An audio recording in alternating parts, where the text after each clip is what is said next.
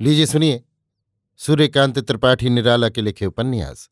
बिल्लेसुर बकरीहा का भाग चार, मेरी, यानी समीर गोस्वामी की आवाज़ में। सत्ती दीन की स्त्री को आए कई साल हो गए। उन्होंने जगन्नाथ जी के दर्शन नहीं किए। पैसा पास था।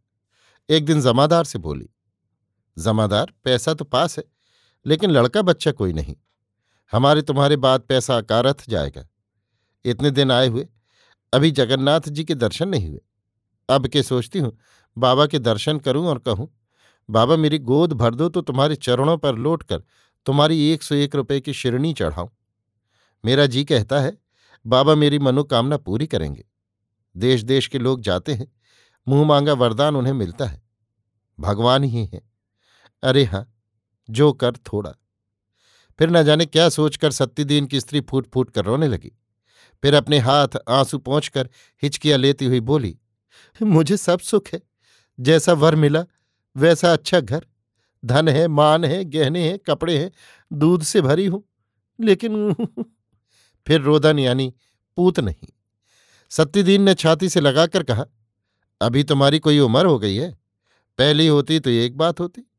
वे तो बेचारी चक्की पीसती हुई चली गई। पाँच साल हुए तुम्हें ब्याह कर लाया हूँ। अब तुम्हारी उम्र बीस साल की होगी। सिस्किया लेते हुए स्त्री ने कहा, उन्नीसवां चल रहा है। हालाँकि उनकी उम्र पच्चीस साल से ऊपर थी। फिर सत्यदेव ने कहा, इतनी उतावली क्यों होती हो? मैं अभी भी बुढ़ा नहीं। लड़के बच्चे जब आते हैं, अपने आप आते हैं। ऐसा न कहो, स्त्री ने कहा, कहो जगन्नाथ जी की कृपा से आते हैं। सत्यदीन गंभीर हो गए। बोले जगन्नाथ जी की कृपा सब तरफ़ है। ऊँचा ओहदा मिला है, ये भी जगन्नाथ जी की कृपा है। और उनके दर्शन हम रोज करते हैं, मन में। रही बात उनकी पूरी जाने की, सो चले चलेंगे। दस दिन की छुट्टी ले लेंगे, ये कौन बड़ी बात है? स्त्री को ढांढस बंधा। इसी समय बिल्लीसुर आए। जमादार ने पूछा, बिल्लीसुर, जगन्नाथ जी चलोगे? बिल्लीसुर खर्चा नहीं लगाना चाहते थे। सत्यदीन समझ गए। लेकिन बिल्लीसुर के पास होगा भी कितना? सोचकर कहा अच्छा अपनी छुट्टी मंजूर करा लेना, दस दिन की, अगले इतवार को चलेंगे। सत्ती दिन को साथ एक नौकर चाहिए था। बिल्लेसुर जब दूसरे की एवज में काम करने लगे, तब कचहरी की लगातार हाजिरी ज़रूरी हो गई। सत्तीदीन को गायों के काम के लिए दूसरा नौकर रखना पड़ा। बाहर का बहुत सा काम बिल्लीसुर कर देते थे। यों वे अब अलग रहते थे, अलग पकाते खाते थे। फोकट में जगन्नाथ जी के दर्शन होंगे। बिल्लेसुर के आनंद का आर पार न रहा। उन्होंने छुट्टी मंजूर करा ली। अगले इतवार के दिन सत्यदीन के सामान के रक्षक के रूप से जगन्नाथ जी के दर्शनों के लिए सत्यदीन और उनकी स्त्री के साथ रवाना हुए।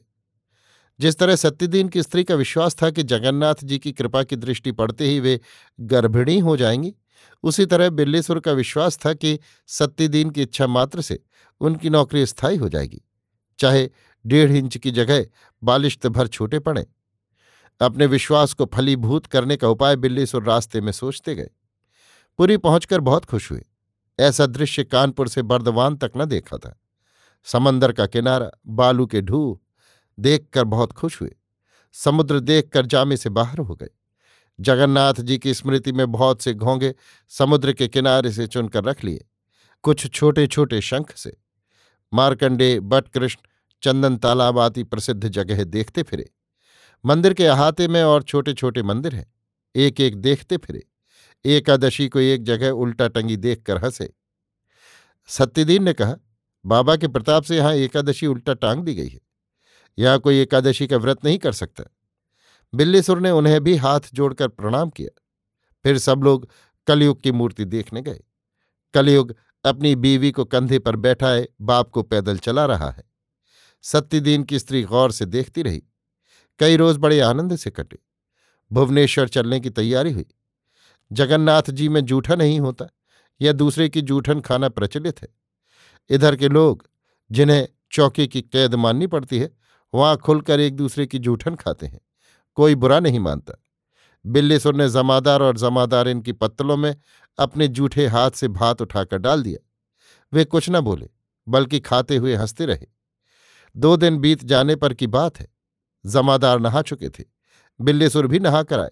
आकर सीधे जमादार के पास गए और उनके पैर पकड़कर पेट के बल लेट गए। क्या है बिल्लीसुर क्या है बिल्लीसुर जमादार शंका की दृष्टि से देखते हुए पूछने लगे। बिल्लेसुर ने करुण स्वर से कहा, कुछ नहीं बाबा, मेरा भावसागर से उद्धार करो। भावसागर से उद्धार हम कैसे करें बिल्लीसुर क्या हो गया है? सत्यदीन विचलित हो गए। पैर पकड़े हुए ही बिल्लीसुर ने कहा, बाबा, मुझे गुरु मंत्र दो। अरे, गुरु यहाँ एक से एक बड़े हैं। छोड़ पाओ उनमें जिससे चाहो, मंत्र ले लो। सत्यदीन ने पैर छुड़ाने को किया। मेरी निगाह में तुमसे बड़ा कोई नहीं। तुम मुझ पर दया करो। पैर पकड़े हुए बिल्लेसुर ने पैर पर माथा रख दिया। मुझे तो कोई गुरु मंत्र आता ही नहीं, सिर्फ़ गायत्री आती है। विकल होकर सत्यदीन ने कहा, बाबा गायत्री से बड़ा गुरु मंत्र और कोई नहीं। मैं यही मंत्र लूँगा। अरे, गायत्री तो जनी होते वक्त तुम सुन चुके हो। मैं भूल गया हूँ, तुम्हारे पैर छूकर कहता हूँ। कल मैंने सपना देखा कि बाबा जगन्नाथ जी कहते हैं, लेकिन कहूँगा तो सपना फले आएगा नहीं। स्वप्न की बात से सत्तादीन की स्त्री रोमांचित हुई। बिल्लेश्वर बाजी मार ले गया। सोचा पुकार कर कहा बिल्लेश्वर पैर छोड़ दो, तुम्हें बाबा का सपना हुआ है तो मैं कहती हूँ जमादार गुरु मंत्र देंगे। यहाँ आओ, अकेले में मुझसे बताओ कि क्या सपना देखा। बात पाकर बिल्लेश्वर ने पैर छोड़ दिए। सत्यदीन की स्त्री कोठरी की तरफ़ बढ़ी। बिल्लेश्वर साथ साथ गए वहाँ जाकर कहा, मैं सोता था सोता था, देखा भस्स से एक आग जल उठी। उसमें तीन मुँह वाला एक आदमी बैठा था। उसने कहा बिल्लेश्वर तू गरीब ब्राह्मण है, सताया हुआ है, लेकिन घबरा मत। तू जिसके साथ आया है, उनकी सेवा कर। उनसे यही गुरुमंत्र ले ले, तू दूधो पूतो फलेगा। फिर देखता हूँ तो कहीं कुछ नहीं। सत्यदीन की स्त्री ने निश्चय किया, फल उल्टा हुआ। ये सपना दरअसल उन्हें होना था। कोई खता न हो गई हो। हर सोमवार बाबा के नाम घी की बत्ती देने का संकल्प किया। फिर सत्यदीन से मंत्र दे देने के लिए कहा। सत्यदीन ने कंठी, माला, मिठाई, अंगूछा आदि बाज़ार से खरीद लाने के लिए बिल्लीसुर से कहा।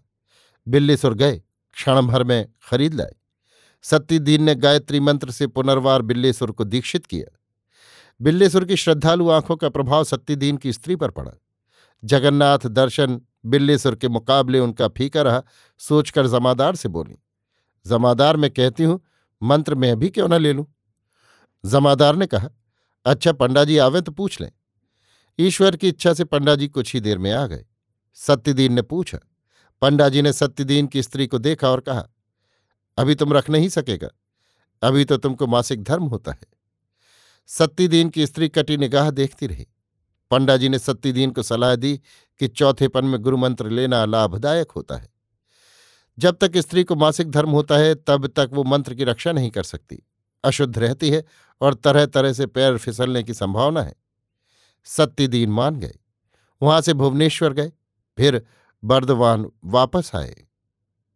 अभी आप सुन रहे थे सूर्यकांत त्रिपाठी निराला के लिखे उपन्यास।